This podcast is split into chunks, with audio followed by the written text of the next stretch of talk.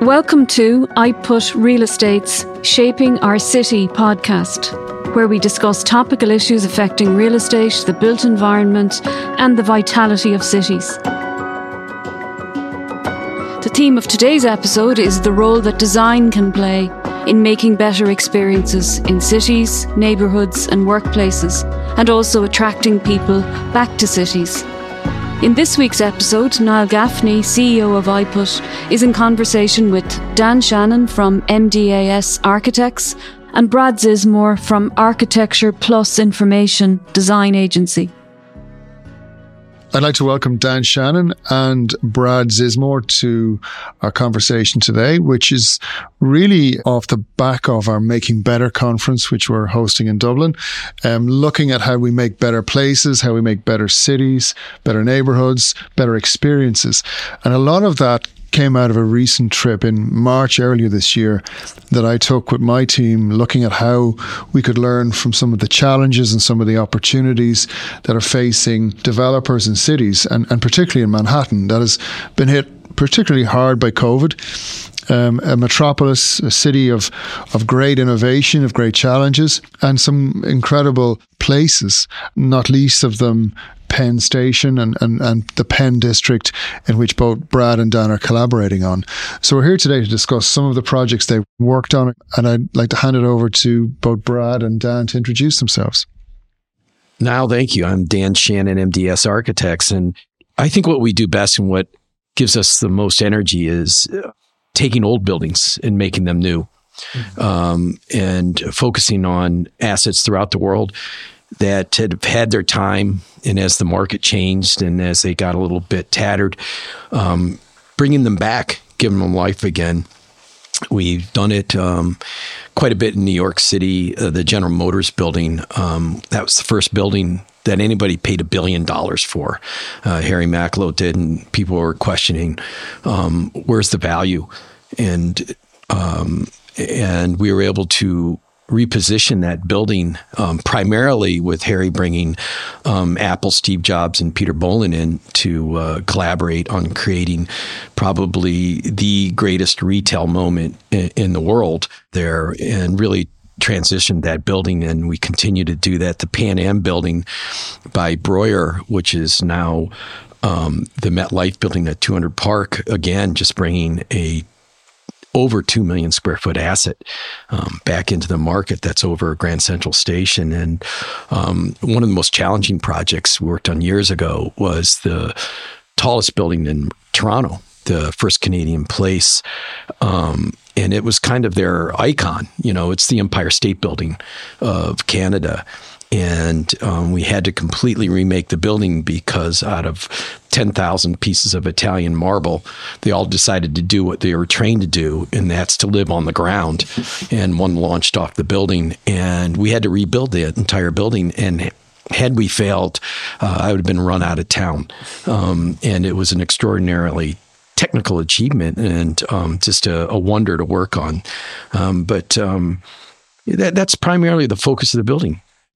So, Dan, you talked a lot about collaboration. I think that's what really struck me and struck my team when we came to visit you in New York and we met you, we met Brad, Brad Zizmor. And I think that collaboration that you just described in those three or four major projects was developers, designers, architects, but people coming together to try and find solutions to, I suppose, make better buildings, make better places. And I think Brad, where have you come in on that and, and your role in, in a lot of these major projects? What, where do you see the change in the future of how people work and how designers play a role in that? Um, yeah, thank you. And thank you for having us here today. It's been a really exciting trip and getting to meet you and see your beautiful city and understand what's happening in the work life of folks here in Dublin. And it's it's exactly what you brought up. We've been studying for the last 27 years how how people work. And I will tell you we uh, we got into this business at the right time. It's been a tumultuous, exciting, ever changing story since mm. we started 1996 was our was our first full year and my partner Dag Folger and I uh, graduated school together, the same school Dan went to, which is kind of interesting and ironic and, and wonderful at, in New York City at Columbia University. We came out into the into the design environment as architects, and we said we're going to work on making people's office spaces, which now seems like a cool idea. Mm. At the time, it was almost non-existent. You know, office spaces were filing cabinets, workstations, cubes. Um, it wasn't really a big issue it was more of a of a of a necessity of bringing people together around heavy machines. You'll hear me say this a lot. Like we mm. we followed the history of workplace. Workplaces came up. We learned that it wasn't until the Industrial Revolution that people really came to places to work. Most people worked either in agriculture or in and around their home, or they made something in a, in a mm. space they already yeah. had. They didn't build a building as a, as a place to work. And the Industrial Revolution had folks come together around heavy machines, and that continued in the early part of the 20th century for folks who were working around heavy machines. The machines happened to be, in that case, adding machines. Um, they, they became these computers with big, you know, mm. dots and pieces of paper, and then eventually the IBM Selectric, and then our heavy computers. And as we got to 1995, 96, right when we started, um, the machines we used to work started to, to become mobile and you can hold them in your hand, or because at that time they were on a strap over your shoulder. And this story we followed all the way up to today, or three years ago during COVID, we learned that our machines for working were even more flexible and movable than we thought because we all went to bed on Friday night and were told we're not coming back to an office and had to figure out a way to use our machines to do work together in a remote way. And so our practice has followed this story of how people work and trying to bring them together in physical space, architecture, making architecture for how people work. Um, if there are people listening who are old enough to remember, we started our practice at the beginning of the first dot com boom. So we were working for companies like Razorfish and Rare Medium and in the industry standard. These were household names in 1998, 99, and I think all of them are gone, most of them. I think Rare Medium's still around. And we lived through this tumultuous reinvention of the workplace because of the internet. And then we happily went along the next, you know, several years, bringing some of those ideas of how people worked in a flexible way to more conventional companies like real estate companies and banks and ad agencies and things like that. Today, we find ourselves working with companies trying to imagine how to re congregate in physical space together and work and somehow make sense out of the last three years where we were told and, and lived an experience where we didn't have to be together to work. And so we're in this incredibly interesting moment and we've been studying how people work in and around office buildings for the last 27 years. And about seven years ago, or how, when did I meet you, Dan? Yeah, about, about seven that. years yeah. ago, we were asked, and so we were almost 100% tenant architects working inside of buildings. Basically, Dan would do something really mm. cool, make some great facades and elevators and lobbies, and then our tenants would come along and say, can you guys poke holes in this or say it's great or figure out how we should use, the, use these slabs of concrete? And about seven years ago, one of our clients was smart enough to say, wait a second, instead of letting this take a natural progression where we work with Dan for three years, make something we think folks will like, and then have people like Brad and his teams come around and other interior architects come around and see whether they liked it or not. What if we let them talk before we even started building? And that was the first project we collaborated on, and it became super interesting mm. to imagine. And they were speculative office buildings. They, we still didn't know, it wasn't like a particular tenant of mine was interested in going mm. to a particular building that Dan was working on the core and shell. But it was more, how can we get smarter about so speculative there's an, design? There's an inherent risk with that, isn't there? You have to be brave. Yeah. So you need a developer or a visionary or a promoter to say, well, let's get out in front of this. What, what prompted that? Was that just a really insightful real estate person, or was it you two guys convincing your client that you need to think differently? Well, the project we're talking about is uh, reinventing the Penn District in New York City and uh, comprised uh, nearly 4 million square feet of office building. Mm. I started on it with Vornado. Um, 10 years ago. And we were just creating, as Brad nicely said, cool office buildings. And um, the chairman, Steve Roth, said, I want to build a building that people come to New York say and say, I have to see that building. So that became kind of a thought process. So to fulfill that, he looked at me and said, and that means it can't be with you. And so he invited every single Pritzker Prize winning gold medalist, not bronze. Thank you very much, Dan. You got the bronze. Um, I got a ribbon. I didn't even get it. Yeah, exactly. You got a participation medal. exactly. So, um, so he invented. He invited all of these, and I was still a part of it um, helping that people with code and and and knowledge issues and so on and so forth. And at the end, the team, Vornado team, said not a single one of these buildings meets the market. Not a single one of these buildings is going to answer the question of why people are going to want to be here. So they figured out that, uh, just as Brad said, that they needed a partner on this who intuited and understood what brought people to these places and what made them work in the best way they possibly can. And that's when we met up. And, you know, I, I love the simple statement while we were making all these buildings, and Brad just said it. Brad was unmaking them. It was remarkable. We were poking holes. Right. He was just poking holes in his, he says, in all the worst places.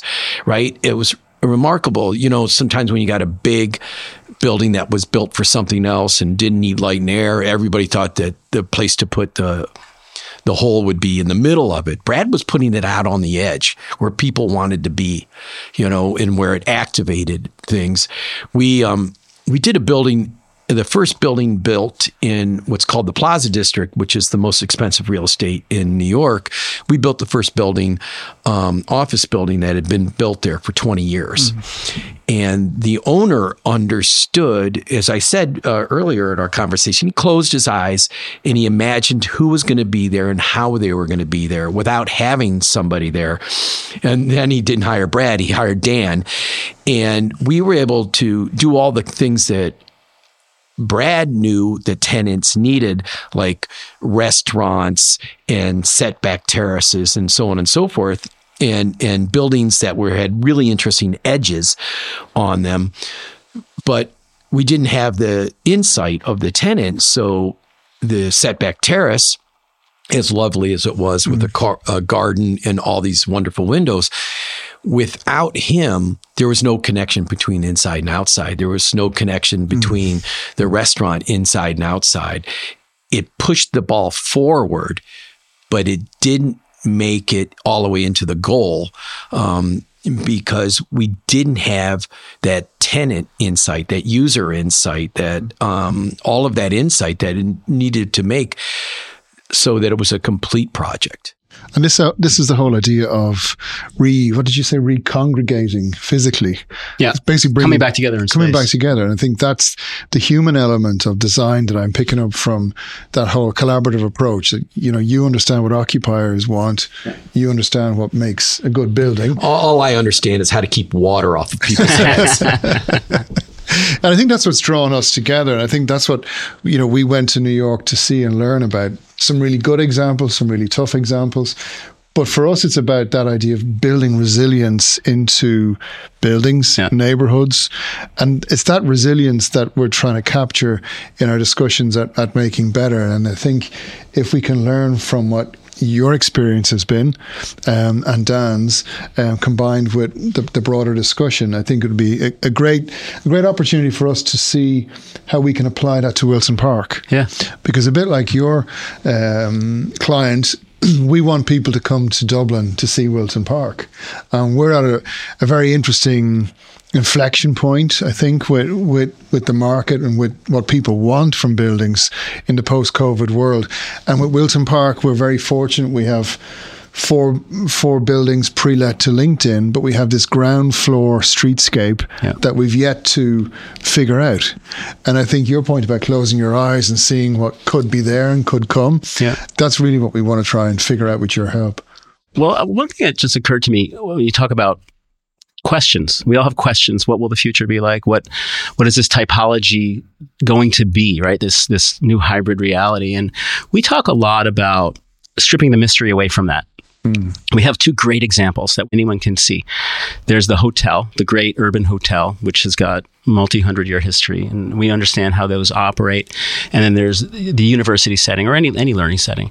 And in in the case of the hotel, we always say, and, and we think about office buildings now in terms of resorts or hotels rare i mean there's a certain part of your stay where you're in the room of course and it's somewhat important you want it to be nice and clean and all those things but a resort hotel you're spending most of your time in the amenitized spaces that make the location you you plan to go to you know worth worth visiting and the room becomes a place to sleep and the amenitized portion of the office building before COVID, I think, and, and in the case, I mean, Vornado saw this coming way before COVID, honestly. The amenities that a landlord was thinking about um, offering to the tenant base were the things you can do to get away from work. Right? We have this this idea that you know we spent a hard time working on an Excel spreadsheet, and we finally just have to blow off some steam. So wouldn't it be nice to have a golf simulator or a park to have a beer or what are these things? These, these ways of getting away from work. What we're finding now is that the, the the model is flipping to be more like a hotel, where the office space is like the like the the room. Got to be clean. It's got to do its job. I need to go up there, and it's got to be a, a, reasonable facility. But the exciting part of visiting or being away is, are the, all the things you're going to do in the lobby and in the pool area, or if you're lucky enough, or the tennis court. Those are the places where you really have the meaningful experiences. And so we're seeing this flip of the amenity becoming the workplace mm. and the workplace becoming the amenity. Yeah. It's like I just had a great lecture where I heard my coworkers doing this incredible thing with this spreadsheet and I learned about all these things at a, at a, at a you know an offering that my that my company made possible in all of these amenitized spaces. Then I go to my work to my, my desk to burn through email for half an hour and then get back to the fun stuff. So this this flipping of the amenity and the workplace is an example of and, and we have we have physical examples now the the downside to that, and when Dan and I started working together with Vornado, is our thesis was to take the bottom of the building, I mean 300,000 square feet of the building, take it offline from the rental market, and make it all these amenitized experiences that are that the talent that works for our clients want to have. That's a different financial model, which is above our pay grade, and they figured it out. But what happens if you take the public parts parts of buildings and make them an integral part of the workplace? That's a vision that seems confounding or very unusual because office buildings, remember, used to just be towers with slabs of concrete and a really nice looking lobby that would get you up to your office floor at 901 and get you off your office floor at 459. Yeah, I think you you've mentioned before about this idea of purpose, and it's a it's a word that's bandied around, and the idea of having a purpose when you go to the workplace or you go into the city. I mean, I think that's what attracts us to this discussion. You know, we find that whether it's public art, whether it's just nice landscaping, a nice pocket park, you know, that emotional connection that people can get from going to a place and either they occupy the building or they just pass by the building or just hang out. I think that's critical to a place being successful. You know, if people love a place, they keep coming back to it. And I think for that resilience that you talk about in Dan and restoring older buildings, restoring buildings back, giving them a new lease of life, I think that's probably your purpose in a lot of what you're doing. Oh, yeah, of course. Mm. Um, you know, it's it's funny if if you had asked me ten years ago, you know, what's your business plan? The honest answer was to stay away from the end user as much as possible. you know, I dragged and, you, and, I, and I had the luxury of that for twenty years of just working with visionary developers and uh, who had an idea of purpose. And it wasn't, let's make a lot of money. The guys that come out of this and just say, I did my job. I hired an architect. You do your thing and make me a lot of money. Those were all failures. It was right, the person yeah. who could come and define what that place was going to be like. Mm. I, I had a client who actually could describe to a T the kind of person who was going to rent that apartment and what they were going to put on their shelves. And once I heard that, and once the design team heard that, once we heard that, we could actually design everything to that and build that image. And those were the most successful things. And sometimes it takes time. But, so that thing about yeah. branding is a bit like you're talking about yeah. Penn District. So what's what's Penn District going to look and feel like when you're finished your project? You talked about three floors with mm. 300,000 square feet of amenity space, space that's porous, that's you know opening out into Madison Square Garden foyers and and and concourse areas. So what is that going to look like when it's when it's done and dusted? Well, I'm going to start and he's going to finish because I outside, he inside. But as soon as you step on that curb, you know you're in another place. Every piece of that has been thought of and invested to become a unified place, as you said, for people for the purpose that we talked about. And so all the streetscape, the way traffic goes, how people are getting in and out of the train station and the subways, every bit of that has been thought through um, so that we're creating an experience that people just walking by, or people commuting, or people going to Madison Square Garden, or going to a pizza parlor, they all have a way um, in. And from that point, um, Brad's team um, actually designed all of the signage, which keeps you wouldn't even call it signage. I know, Brad. You know, all all you the ways the, the, environmental graphics. exactly. That's a fancy So- word for signage. Right, right. So so that everybody knows that everything you're doing is consistent with what really you want to be doing, not what we want them to be doing, but what, what they want to be doing. And and I think it's it, it's remarkable. What you did at Wilson Park is the same thing. You made the investment. Um, I, I wanted to go back to that a little bit. We could keep talking, but without Wilson Park, it is called Wilson Park. Right? Wilson Wilson Park. Wilton Park. I'm sorry, I was stuck on um, volleyballs. Um, Wilton Park is that is the biggest placemaker you have there. It's just a wonderful thing, and you could have tidied it up and moved on, and you didn't. You made it the best thing it could possibly be, which is a well maintained, well used um, public park, and that moves fully into your building. Um, and and all the way up to the top where you come back out and look down on it. If you were looking over a ill-used, you know, park with dying trees, I think the value of what you did would be um, fully diminished, and and you understood that. And from most parts in your development, you're seeing that, mm-hmm. and you're seeing it reflected on the buildings too, which is a, a wonderful thing. Well, yeah, I mean, I think we, if we if we look at the Wilson Park development, you know, the, the real unique selling point is the park, and the park became synonymous with everything we, we've designed into that space, and it's a simple human reaction to a green space, and putting in deck chairs was probably the most successful and cost efficient thing we ever did in terms of design around that whole development. You know, people gravitate to that park. Um, our plan is to make that park even better and it becomes a centerpiece of that whole development. But it's the next step on where, you know, creating that um, emotional connection, that branding that you've referred to um, for Wilson Park within the city of Dublin, a bit like what we've seen in New York, where I'm sure as Penn develops out, um, I noticed they they've put in this Moynihan connection, which is going to link it to the High Line, and the the impact of those kind of initiatives um, will really shift the dial, I presume, towards that whole district. Um, but in terms of the impact of what you've done already, is there any examples or numbers you can share with us around the impact of that? 300,000 square feet in that base of the tower in Penn.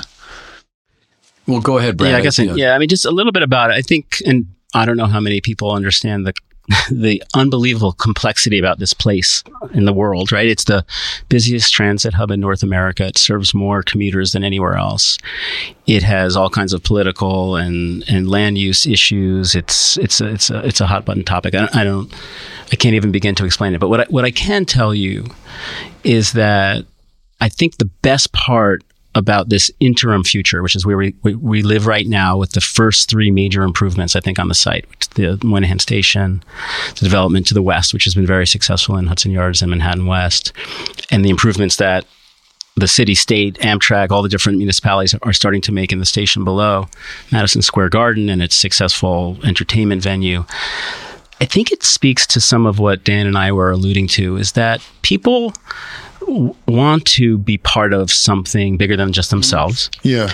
They want to be convinced, and I'm, I'm getting back to COVID. I apologize, but it's uh, it's an interesting topic for you know workplace designer.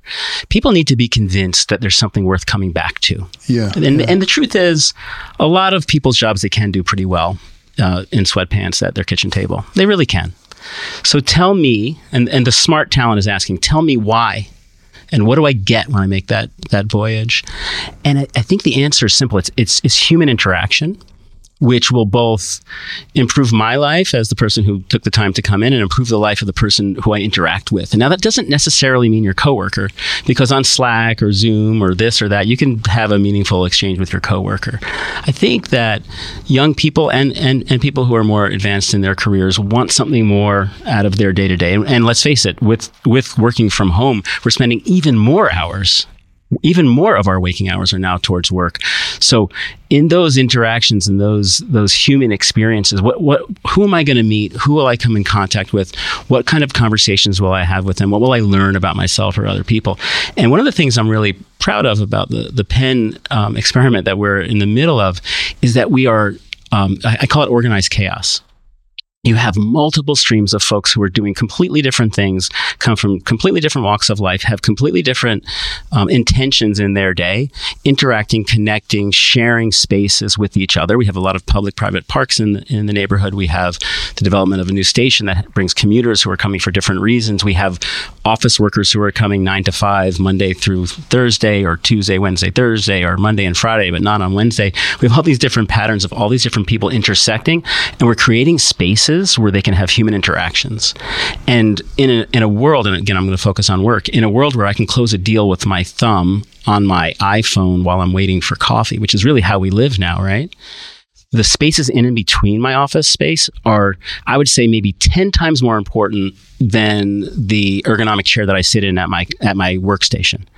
Now, whether the things I can do right after I am finished with my work are in my home, you know, the things I'm doing between my my the, the, part of my job which are redundant tasks, those are the magical moments. Those are the connection points. And and we've been in in the effort of creating spaces between the office buildings mm. and in and around the office buildings where those meaningful t- connections can take place. And it's not easy it's it's a complicated it's design not. effort. What, what strikes me though, because we're struggling with this in Dublin, and and sometimes it's it's really frustrating. And, and like I'm, and we went to New York where you know people aren't laid back. Let's just face it; they're they're quite highly motivated. Let's just say, and you've got you've got people you've just described there. You've got the city planners, you've got the rail company, you've got the owners of Madison Square Garden, you've got a lot of competing interests there. Yet it sounds to me like there was a willingness there for all these competing interests and competing forces, both private, social, and personal, to come together and actually try to make something happen. And whether that's Penn 2, whether it's the redevelopment of SL Greenside and Grand Central Station, whether it was Hudson Yards you refer to west of here, um, even that Moynihan connector coming across. How does hard nosed business people and New Yorkers at that come together. Leadership. For that, yeah, for purpose. Leadership. Mm. You, what you said actually happened. There are two things that, uh, that were just said that I think are remarkable that people want to be part of something bigger. Mm. I think that's an incredible statement, and I think mm. it's 100% true, whether you're here in Dublin or here in New York. New Yorkers just yell it louder, and, and they think they're the big thing to be a part of. Um, but but also to understand that you've got to solve all those problems. What's remarkable about that Penn project is that it is an emblem of bringing those all those stakeholders together, listening to them, and making the investment. Um, and that's that's what happened there. It's the mixiest mixed use project in New York and it's an emblem for everything. Everybody thinks that a train station has to be on its own land, and that a um, an arena for 40,000 people has to be on its own land surrounded by parking and that an office building or two or three office buildings have to be on their own land on and on and on and they can all work together and there's other examples throughout the world that that do that very well. And when you're in a dense urban environment, maybe all these things have to play together. And maybe that is making something bigger, as you said, Brad, than anything else. I think it would be much more exciting for me to start my career going to a place where everything is. One is that I get there easy, right? On my bike or in a train or walking. And that on the way in, I've got all these offerings and I rarely have to even go up to the office because, as Brad said, I'm working on my tablet with my colleagues here and there and everywhere. Um, that I potentially uh, could go see a magnificent athletic event or something like that and end up on a park on top of it. It is an offering that we could only imagine and rarely imagined when we were younger. And, and the thing is, you just got to bring everybody together. Mm. You've got to give them vision that that you can do that. You got to incentivize them. I think that's called money. Um, but then you got to do it. But this you, is the point. You actually have to deliver. Business can be a force for social good. You know, making a profit, making good returns can also be a force for social good. So, in your experience with activity in New York and Penn as an example, without maybe naming names, you know, who led that and, and how did Vornado convince the city to play ball, convince the, the rail station to play ball? everyone um, obviously is led by the chairman Steve Roth. Mm. I mean, he he he laid down the rules, laid down the track, um, but you know the hammer swinging people were the the entire development team and leasing team who were in lockstep with with that vision. Um, city planning, just like here, the government it was a major major um, partner in all of that. Whether or not we would have given back as much public space as we did without the requirement would be to be seen, but it made it better. You know, we had a um, a saying um, anytime our client would push back in our meetings with city planning where they would want one more tree we would simply say, we're going to have three more meetings where they ask for one more tree. And on the fourth meeting, you're going to give them the one more tree.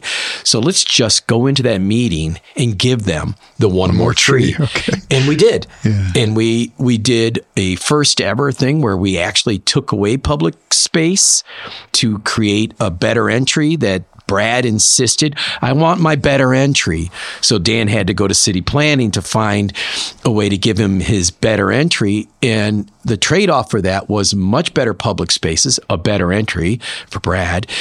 But, um, we also had to make a new train station entry.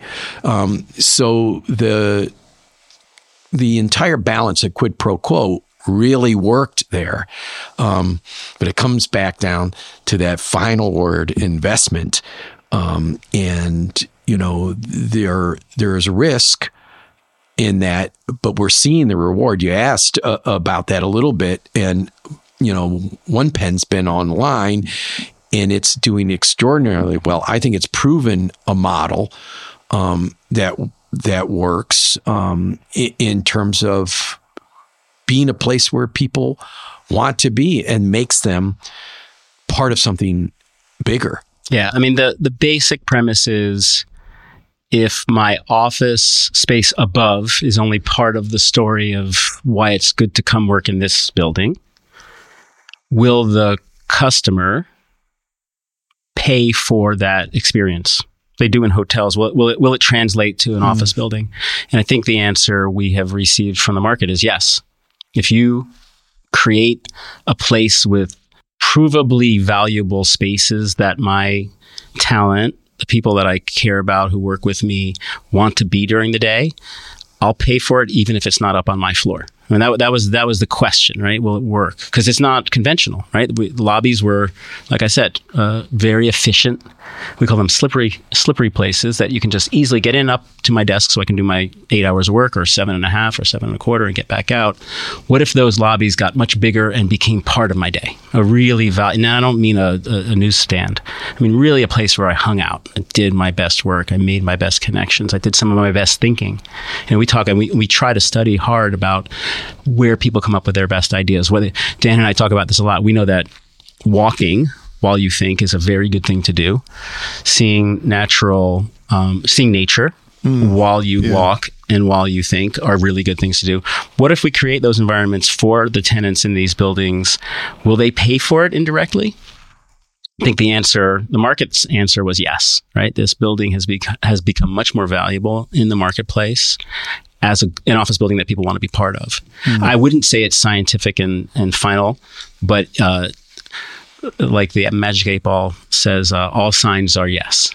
Think of the investment that was made by all these tech companies um, in bringing talent and keeping talent in their buildings.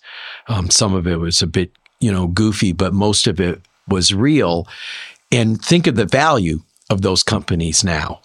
Um, so it is an investment that pays off. And what I like, what we're seeing now is that, you know, developers, owners, managers, such as yourself, are willing to think about that and make those investments and actually grow those companies. Uh, I think all these companies that go into buildings that you're making are going to be able to retain, you know, get and retain the talent because of the offerings that are there. And that as brad said that they're part of something something bigger, bigger. yeah and i think that, that is really key been, been part of something bigger. And the reason i suppose we were motivated to have this conversation with with both yourself Dan and, and Brad was we see Wilson Park as being part of something bigger. Oh, that's wilson park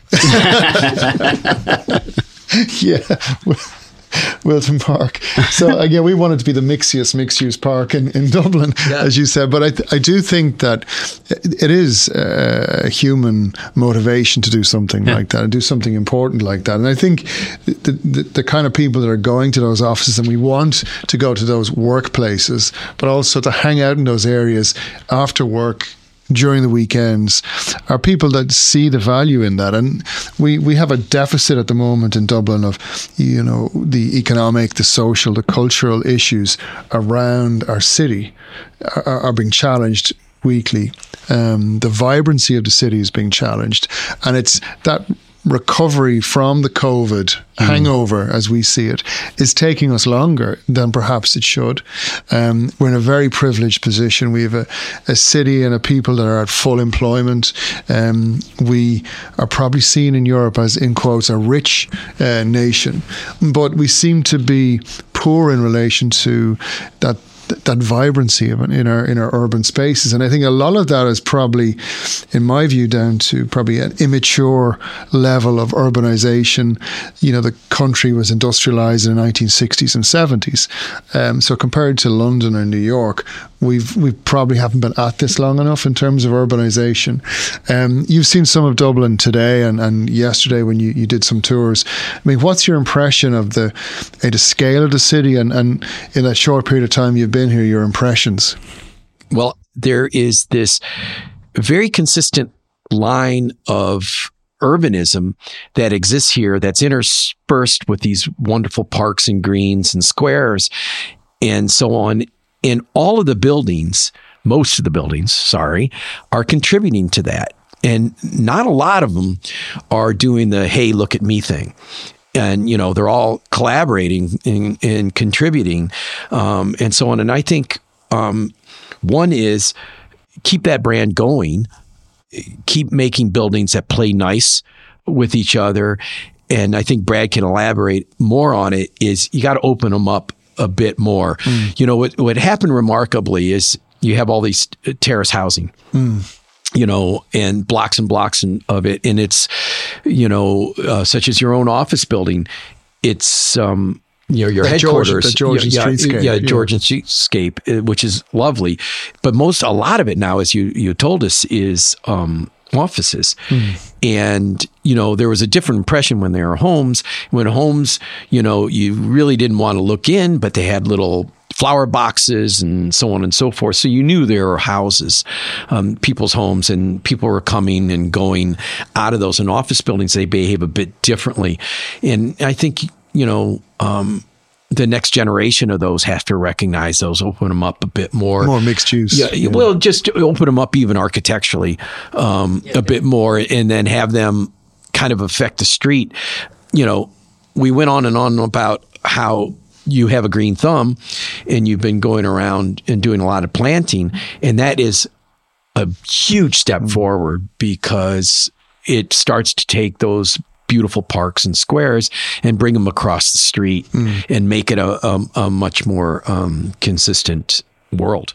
Yeah, I mean, one of the things Dan and I were talking about in terms of opening up, I think the reason that people, I believe, the reason that people are attracted to cities and, and, and broadly over time, I think will become more urbanized. Um, mm-hmm. It's really the, the, the most efficient way for people to, to share resources. And, and, and I think uh, people will continue to congregate and come together as opposed to move apart, which in the middle of COVID, the whole storyline was everyone's going to, going to scatter.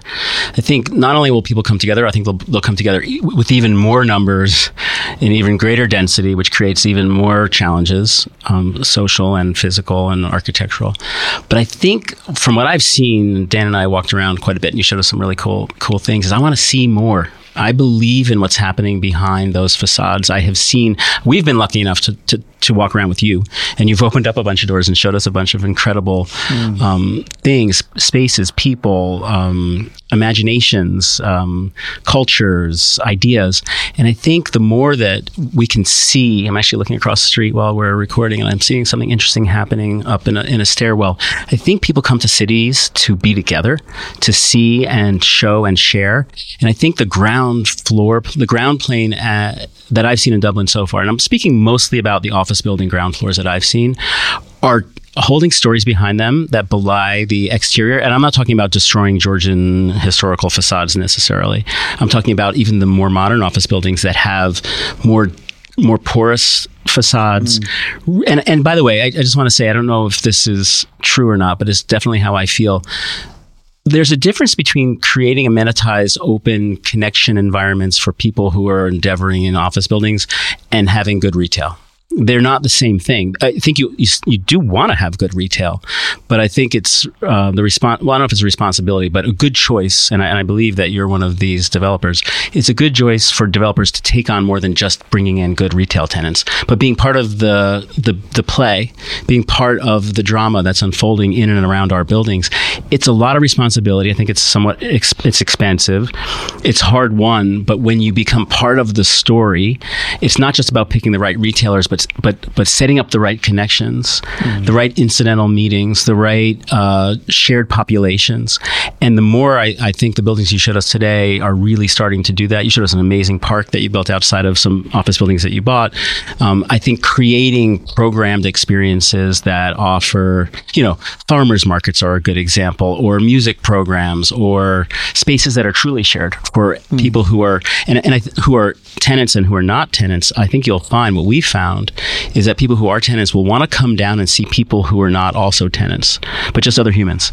And yeah, that's I mean, what's so exciting about cities. It, I mean, I think it really is exciting when you see some of the things that we saw in Penn, um, some of the challenges we've seen in New York and London, in, in this city as well, in Dublin. But it's it's that idea of having a, a general reset mm-hmm. where we, we have an opportunity, particularly in Wilson Park and, and the portfolio that we have around the city, to do those things, almost turn buildings inside out at, at street mm-hmm. level.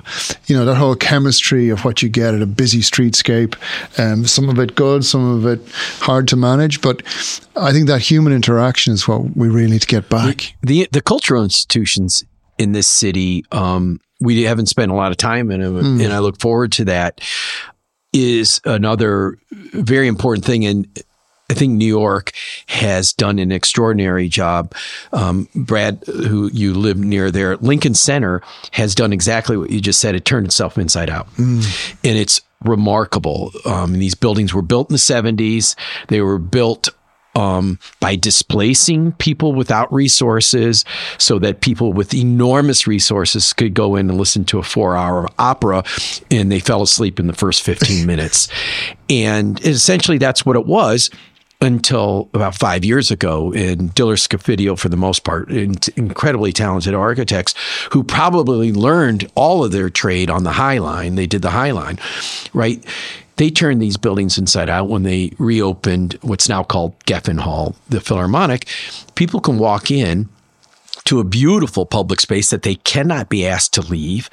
And they can watch the simulcast on this giant screen of what's going on inside, which is going to cost a $200 ticket. Yeah. And they can have what I think is a remarkable experience there and buy, you know, coffee and wine and so on and so forth. And and that's a remarkable um, thing. It's harder to do with these older buildings, but the Met has done it with right now. Um, a, a, sculptor has put all sorts of uh, crazy new artwork up on the facade, and they're willing to tear their wall down. Um, without actually doing it. And I think those cultural institutions here and, and elsewhere have to continue to follow that model um, because not everybody has the time or the resources, you know, uh, to go into these things. And and we can't, you can't make a culture institution as a developer. It's, no, but I mean, it's, I it's an enormous undertaking of which none of us have those yeah, experiences. And I, and I, think there's a lot to be learned from that. I think there's a lot of bravery in New York because a lot of philanthropy happens. Um, the recent opening of the PAC in uh, downtown Manhattan beside uh, Freedom Tower is an example of that. I mean, we've tried to do it in Dublin, albeit it, it happened a bit early in the recovery of the pandemic. We, we, we were looking at our buildings a bit like you described as a, as a living canvas for the showcasing of basically free art, um, design. Um, we saw this opportunity, as you describe, I think, as it's almost democratization of art in, in, in a public forum. And we initially started using hoardings in our buildings. Um, we gave the hoardings over to up and coming artists who would produce a, a, collage or just a piece of visual art and display that for six months or a year rather than just the obvious, you know, available to let uh, marketing um, bump that you'd see on hoardings. And that evolved to a digital screen about 25 meters long, seven meters high. And we put that up around Wilson Park. Right. Mm. And we got so much grief over yeah. that initially. um, but we programmed it, and over the po- course of maybe 18 months, we've showcased over 100 artists, seven and a half thousand hours of, of different forms of art and media. Um, again, it's been recognized more lately, but we, we found it difficult initially. Um, you know, we showed some vision, but we, we had a real battle on our hands to bring the city with us, to bring a lot of the community with us. Now, eventually it, it did find favor, but we're in a minority doing that. And I think we'd like to see more of that happen. We'd like to see more of that happen with our partners in, in the cultural institutions in the city, but also with the city itself, like the city managers, the city authorities, where there's a certain, I don't know, conservatism or fear of failure. Um, and I think they're the initiatives that strike me about New York. And I think that thing about hard nosed commercialism. And then when you go to New York and you see those stickers on the cars, you know, New York, Empire State, I think people are genuinely proud of, of where they come from. They're proud of New York. They, they, they, they fight to see New York getting back on top. And that's, I think, something we're missing here in Dublin, that, that pride. Well, one thing I, I just have to mention I, I really admired in the things you showed us is what you just said about your willingness to try something. Mm. I mean, it's evident. Also, I have heard in some things you've described is you're also not afraid to fail and keep trying and, and, tweak and try something different. And I think that's the only way you really can create change. Mm. I see it both in the art that you're making part of. Almost every project you showed me today, there's a major, and I don't mean this 1% for art give back thing. It's a true belief in the value of art in, in, in, a, in a reaction to the human condition. And also, and this is one of the things that we're working really hard in New York to try to bring to life, is the creation of public green space. I can't I can't explain. Mean, we sit with many, many um, folks who we, we, we study workplace. And one of the things that's hard, and this is going to be one of the hard things also about people uh, making that choice to come back to the office from this maybe bucolic or some semblance of a green experience they're having back at their home is they they desperately need connection to nature, natural things, green spaces, living things, places to contemplate, places to get a, a, a relief. And almost every project you showed us you pointed out the green piece before Yeah, you showed mean, us the beautiful facade. And and that's I think that's what the real I mean most people my, my wife calls them civilians. She we're going to a party, are there going to be architects? Will there be any civilians? most civilians, non-architects, people that are not in the design trade aren't really talking about the facade and the fenestration and the, the Yeah, brise soleil. yeah, They're looking like a human being. Like, do I like hanging out here? Mm. And do, do I feel good here? And I think the water, the water, the plants, the mm. foliage, that's remarkable. And I think it will be acknowledged eventually. New York did an incredible job with I Heart New York. That mm. simple graphic He was an Irish designer. made, yeah.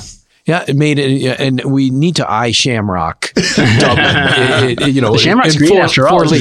leagues, Yeah. right? And and it really is. It goes back to brand and will and mm. purpose and and money. You know, New York is built on individuals' wallets, right? You know, every one of those buildings has some boldface name, and they weren't given $70 million or $100 million until they got their name on that building. And you don't see that really. You see in LA, you in, in America, of course, but you don't see that in Paris. You know, they, the, in France, they just built cultural institutions because that's who they are. Um, the British they build it on the lottery um, money, and Ireland. I heard, I read, you have ten billion dollars that's just hanging around from tax income, and you guys just need to spend some of that. Um, in a, in a, yeah, everybody needs to spend money on pipes and bridges and so on, and and that's. But you really need to sow it on some showy stuff that. Um, makes people and, and not Ferris wheels, um, you know, th- that kind and, of stuff. And I think that that whole cultural deficit, so to speak, for for us was exposed during the the pandemic when you couldn't see anything other than vacant vacant buildings and streetscapes and that was what motivated us to bring living canvas about to you're right the greenery and the art that was always part of what we saw as being the establishment of a of a decent place that attracted human beings and you know w- we've listened to some of the the leadership that New York has given. And I remember listening more lately to Mike Bloomberg talking about why and how he made Manhattan successful and what needs what needs to happen again. And he said it was really simple. It was two things: make it safe and make it inviting. I mean, that covers a multitude of things, but I think there are two things that if we could take away from our trip to New York and meeting with you guys is is those, is those two points. But the inviting piece is what we're here to talk about today, and I think we've learned a lot about how to make places more inviting, and I think it is the human dimension that we all agree on is the, the most Yeah. powerful thing. And I think what's interesting is uh, what what and not not that we would know what to do, but just our modest suggestion is just show people what's happening. Because when, like I said, we got past a lot of doors today because we know you, and what we saw inside was was spectacular in terms of the people teaming through and connecting and and and and having exciting experience. I think it's really not so much creating these moments, but maybe just uh, letting others see it. Um, there are only two things we think about. It's the past and the future. And if architects, builders, developers think about the present, we're dead, right? Because everything we're doing is affecting what's next to it, our heritage, the character of it, what worked, what didn't work, and so on. We, we mm-hmm. knock it down? Do we build it new? So on and so forth. You know, that's the past and, and, and so on. And we're trying to solve a problem in, you know, a building. What's the fastest you've ever built a building? You know, from start to finish is five years. So we're already in the future. And Brad, I'm going to say it because I learned it from him. Um, he's interesting because you know in New York leases you know run 10 years or so on and so forth and it's all about bringing people in and he says to his clients or you say it best what do you Well, say, say to your we're clients designing an office for a client, and the lease is usually like ten years, and they're trying to think about what kind of desks they want or how people are learning or what they do. I said, well, let me just bring one point of attention to you: the people who are going to occupy your office space towards the end of your lease, they're in high school right now, and you haven't met them. because these leases are long, so you need to be That's right, thinking yeah. way out in the future when you design physical things because the use case is way out in front of you. Yeah, it's a very good point. And I think today when we walked around One Wilton, you could see the variety of, of people that were using that space, different ways of using it. And the one thing I came, came away with was I, I'm much older than most exactly. of them, but they seem to be having a good time. And, you know, with that, I'd like to thank Brad and, and, and Dan for their time today. It's been really interesting and we look forward to having further conversations. Thank you. Thank you, now. Thank you guys for a fascinating discussion. And thanks to our listeners for listening to the latest episode of IPUT's Shaping Our City podcast. We hope you enjoyed this episode and will join us for future episodes where we'll continue the conversation on topical issues affecting real estate, the built environment, and the vitality of cities. Thank you.